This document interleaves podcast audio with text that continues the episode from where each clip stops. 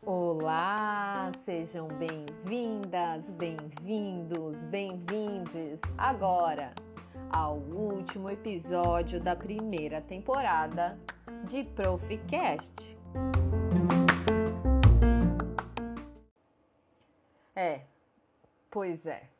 Estamos chegando no final de mais uma jornada que aqui tratou de alguns conteúdos referentes ao componente curricular de pedagogia que atuo como professora, do curso de pedagogia que atuo, que se chama O Lúdico e a Brincadeira na Educação Infantil e Práticas. E aí, nesta temporada, eu tratei alguns personagens importantes para a gente compreender com mais profundidade, ou pelo menos reconhecermos os possíveis caminhos para nos tornar professoras e professores brincantes e que olham e vivem a brincadeira com seu devido valor. O encontro com a brincadeira exige de nós um retorno. Não somente a infância, não é isso que eu quero dizer, porque a brincadeira ela não é específica à infância, mas um retorno a nós mesmos, nós mesmos e nós mesmas, a nossa essência. Esse exercício de olhar para dentro, de conhecer nossas potências, nossos medos e identificar quais foram os percursos das, da vida, da nossa vida, que tiraram a nossa espontaneidade ou que despertaram a nossa coragem e a nossa espontaneidade. Que, que eu estou falando isso? Porque tradicionalmente, quando a gente vai estar nesse processo de profissionalização, né, como o curso de pedagogia, o currículo desses percursos, desses cursos ou formações, acabam sempre nos levando para fora. Então a gente vai buscar autores, teorias, referências, buscamos sempre uma verdade que está no outro. A questão é que essa verdade, ou melhor, a praxis, que é esse encontro entre a teoria e a prática, a construção dessa verdade só se realiza se existe um diálogo conosco, com o nosso mundo. Então, é, é preciso olhar para dentro para resistir e transformar. E por que resistir e transformar? Porque a estrutura ainda cartesiana das escolas, iluminista, escolha aí qual melhor referência você quer utilizar, né? Em que há uma valorização excessiva da mente, da ordem, da produtividade, a gente precisa fazer com que essas, essas questões, essas ações não tomem conta da nossa autenticidade, da nossa espontaneidade e da nossa ousadia de criar possibilidades de aprender e viver com alegria. E aí vocês podem chegar para mim e perguntar assim: por que, né, a alegria? Por que estamos trazendo a alegria à tona assim? Porque segundo o dicionário, e aí vou usar primeiro o que dizem os dicionários, a alegria é o estado de viva satisfação contentamento. Olha só, Spinoza diz que a alegria é potência de agir. É quando você ganha aquela potência de viver, sabe? É uma energia que se eleva e aí o mundo de possibilidades se abre e a criatividade começa a se apresentar. Percebam, alegria não é felicidade, é essa potência potência de agir. Então eu posso acordar de manhã e não ter nenhuma potência de agir, tô com sono, tô cansada, e conforme eu vou trabalhando, atuando, estudando, eu vou me sentindo com mais energia ao longo do dia, mais vontade de viver, satisfação, né? Então, essa potência de agir, ou seja, essa alegria para existir e poder ter esse potencial transformador, é preciso também parar, silenciar, descansar. Essa potência, se ela se apresenta o tempo todo, e nem pode, né? Porque se a gente tá sempre potente, a gente se transforma em máquinas. Por quê? Porque as máquinas não descansam, as máquinas não ficam tristes, as máquinas não dormem. É por isso que eu demorei duas semanas para gravar esse episódio. Demorei duas semanas para poder voltar para mim, porque estava nesse exercício de muita produtividade e não consegui encontrar inspiração ou potência de agir para poder gravar esse episódio com presença, com a minha interesa para poder dialogar com vocês, né?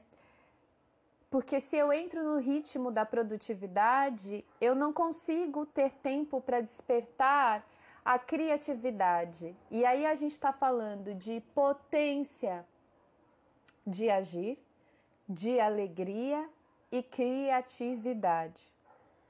A criatividade ela não se não se constrói, não se desenvolve como com exercícios, né?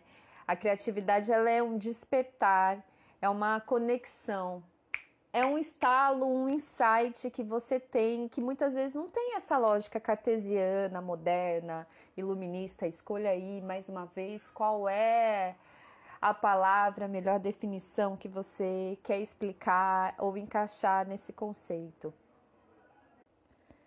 Aí vocês podem me perguntar assim: ah, então, Janaína, eu não preciso estudar, não preciso ler, não preciso buscar referências para desenvolver a minha criatividade? Bem, a criatividade, ela não nasce do nada, é verdade, não dá, né? É preciso estudo, é preciso leitura, é preciso trabalho, é preciso experiência, é preciso descanso, é preciso silêncio. Pois é quando você está ali é, distraída ou conectada consigo mesma, na sua presença, que a grande obra criativa nasce, a sua grande obra, ou o que alguns coaches dizem, né, o seu propósito de vida. Que surgem essas ideias, esses insights com fluidez é quando você sente que encontrou o caminho, sabe? Ah, e atenção, olha só o que eu acabei de falar. É quando você sente. A criatividade, ela não vem só da razão, por isso que ela não entra na lógica da produtividade. Não reduzam a criatividade a uma questão racional. A criatividade vem com o pensamento, sim, né? Mas vem com o sentir e com o agir. Percebam, a minha fala aqui é um convite para que nós possamos viver a nossa inteireza em diálogo com tudo aquilo que nos apresenta na vida e com essas possibilidades. Tem a ver com a experiência de Walter Benjamin, esse conceito de experiência super tem. E se você chegou até aqui e não entendeu do que eu estou falando sobre a experiência, volta lá no episódio 4 para entender. Então, meus caros e minhas caras parceiras, ouvintes, é, entrar no tempo da produtividade pode ser necessário algumas vezes, né? Eu entro e e faço uma análise crítica dos meus próprios episódios de podcasts, do quanto eu faria diferente se eu pudesse ter tempo para degustar, para descansar e para fazer crescer essa minha potência de agir e essa alegria de poder gravar os podcasts e que tivessem mais conexão comigo, né? Então, é, é preciso algumas vezes necessário entrar nesse ritmo da produtividade, mas também é importante que nós busquemos esse equilíbrio sempre que possível. E esse é meu recado aí para as aceleradas, proativas e carregadas de demanda. Para quem se sente paralisada, aí o meu recado é outro. Para quem sente que falta movimento e motivação. E aí a minha sugestão é brinque.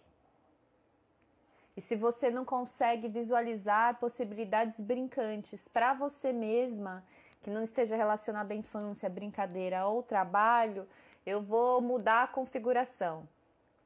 Vou mudar a palavra, que é vou mudar a frase, melhor dizendo. Uma ousadia por dia. Eu tenho uma grande amiga virginiana, muito racional, e a gente fez esse combinado assim, uma ousadia por dia. E o quanto é importante colocar esse desafio, né, pra gente é, e pensar nessas possibilidades. Como é que eu posso pensar nessas ousadias? Como é que se dá esse equilíbrio? Bem, a cada tensão, a gente pode pensar assim, né? É, teve um episódio aí, vou falar, será que é o episódio 10? Se eu estiver errada, depois vocês me corrijam. Episódio 10 de Maria Montessori foi intitulado que a melhor medicina é a pedagogia. Montessori diz isso, né? Mas pensando, refletindo e sentindo, a melhor pedagogia ainda é a alegria, ou melhor, a brincadeira. Então, vamos pensar numa uma boa medicina aí para desparalisar ou para sair desse ritmo da produtividade? O que eu trago de proposta como uma medicina é a cada tensão ou seja, sabe aquele momento que você dá aquela enrugada na testa, que você percebe que tá ali na tensão? Então, a cada enrugada na testa ou a cada tensão que você sente, faça uma brincadeira. Ou melhor, se você não consegue visualizar, pense numa possibilidade lúdica. Ah, Janaína, mas o que, que você quer dizer lúdico? Lúdico é sinônimo de brincadeira? Vai lá no episódio 9 e escuta sobre o conceito de ludicidade. E aí você vai entender. Essa proposta é para que a gente comece a fazer esse exercício de equilíbrio e fluidez entre trabalho e brincadeira, ou entre trabalho e ludicidade. Por quê? Para que resistimos, para que resistamos e não viremos máquina. Então, é, vamos trazer também a ideia de que a brincadeira é linguagem. E você precisa exercitar essa linguagem como qualquer outra língua, seja ela língua portuguesa ou alguma linguagem artística, né? E me arrisco a dizer que se você é uma professora que envolve as crianças, que brinca efetivamente com as crianças, você compreende, aplica e vive a linguagem da brincadeira. E talvez até nem saiba. Então perceba. E trago essa pergunta: você entende e vive a brincadeira como uma linguagem? Ou ela é uma técnica ou uma ferramenta para você alcançar um objetivo? Quer saber um exercício para ver se você consegue avaliar e perceber se você entende a brincadeira como uma linguagem, faz assim, ó. Quando você estiver no mesmo ambiente com uma criança que você não conhece, tá? De preferência pequena, é, que possa estar numa faixa etária da educação infantil, né? Para vocês não usarem a linguagem falada. E se você vai fazer com uma criança que você conhece, você já tem a, a outra comunicação, né? Que é a fala. Então, essa criança que você não conhece. E aí, olhe para ela e quando o seu olhar cruzar com o dela e vocês se olharem, a largada está dada. Tente se conectar com ela só com a brincadeira. Como assim?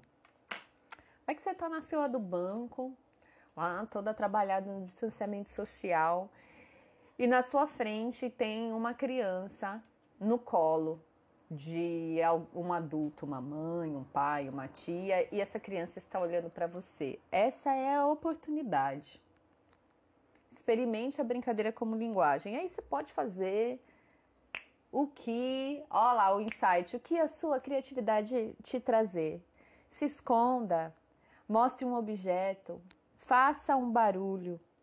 Quando você conseguir manter a brincadeira e essa conexão com ela, esse jogo, e vocês fizerem esse acordo entre os brincantes, as brincantes, quer dizer que você consegue viver e viveu ali uma experiência da brincadeira como linguagem.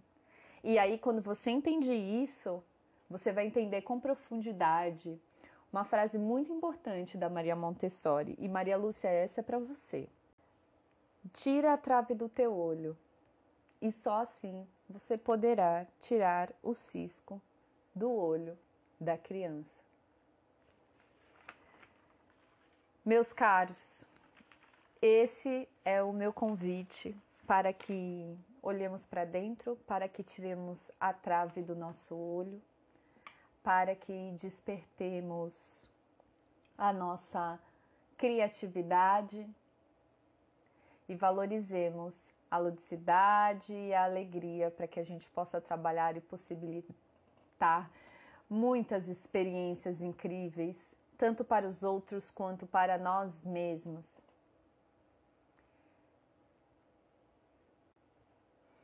A